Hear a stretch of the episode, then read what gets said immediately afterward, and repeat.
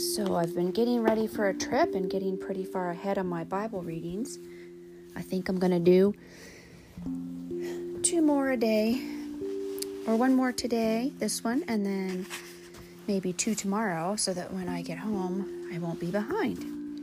And I'm glad you've joined me today for this reading from the One Year Bible for Kids from the New Living Translation. We're in the book of Acts still. We're in chapter 19. We're coming along. If you remember, Acts is where the Bible tells us about the things that happened after Jesus rose from the dead.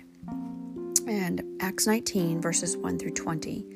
While Apollos was in Corinth, Paul traveled through the interior provinces. Finally, he came to Ephesus, where he found several believers. "Did you receive the Holy Spirit when you believed?" he asked them. "No," they replied. "We don't know what you mean. We haven't even heard there is a Holy Spirit."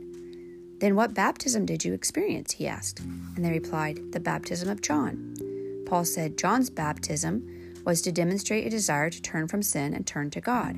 John himself told the people to believe in Jesus, the one John said would come later." As soon as they heard this, they were baptized in the name of the Lord Jesus. When Paul laid his hands on them, the Holy Spirit came on them, and they spoke in other tongues and prophesied. And there were about 12 men in all. Then Paul went to the synagogue and preached boldly for the next 3 months, arguing persuasively about the kingdom of God. But some rejected his message and publicly spoke against the way. So Paul left the synagogue and took the believers with him. Then he began preaching daily at the lecture hall of Tyrannus. This went on for the next 2 years, so that people throughout the province of Asia, both Jews and Greeks, heard the Lord's message. God gave Paul the power to do unusual miracles, so that even when handkerchiefs or cloths that had touched his skin were placed on sick people, they were healed of their diseases, and any evil spirits within them came out. A team of Jews who were traveling from town to town, casting out evil spirits, tried to use the name of the Lord Jesus. The incantation they used was this: "I command you by Jesus, whom Paul preaches, to come out." 7 sons of Sceva, a leading priest, were doing this. But when they tried it on a man possessed by an evil spirit, the spirit replied, "I know Jesus and I know Paul, but who are you?" And he leaped on them and attacked them with such violence that they fled from the house naked and badly injured. The story of what happened spread quickly all through Ephesus to the Jews and Greeks alike. A solemn fear descended on the city, and the name of the Lord Jesus was greatly honored. Many who became believers confessed their sinful practices. A number of them who had been practicing magic brought their incantation books and burned them at a public bonfire.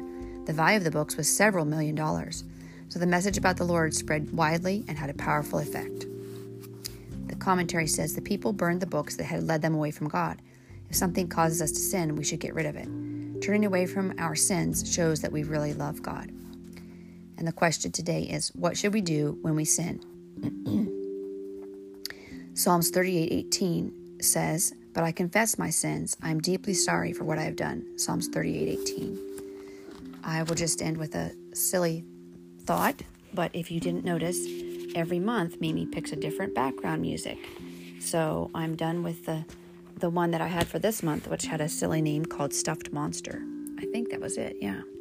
And I'm going to pick a new one for the month of November, because October has 31 days, doesn't it? Thank you for joining me. The best thing we can do is soak up the Word of God every day.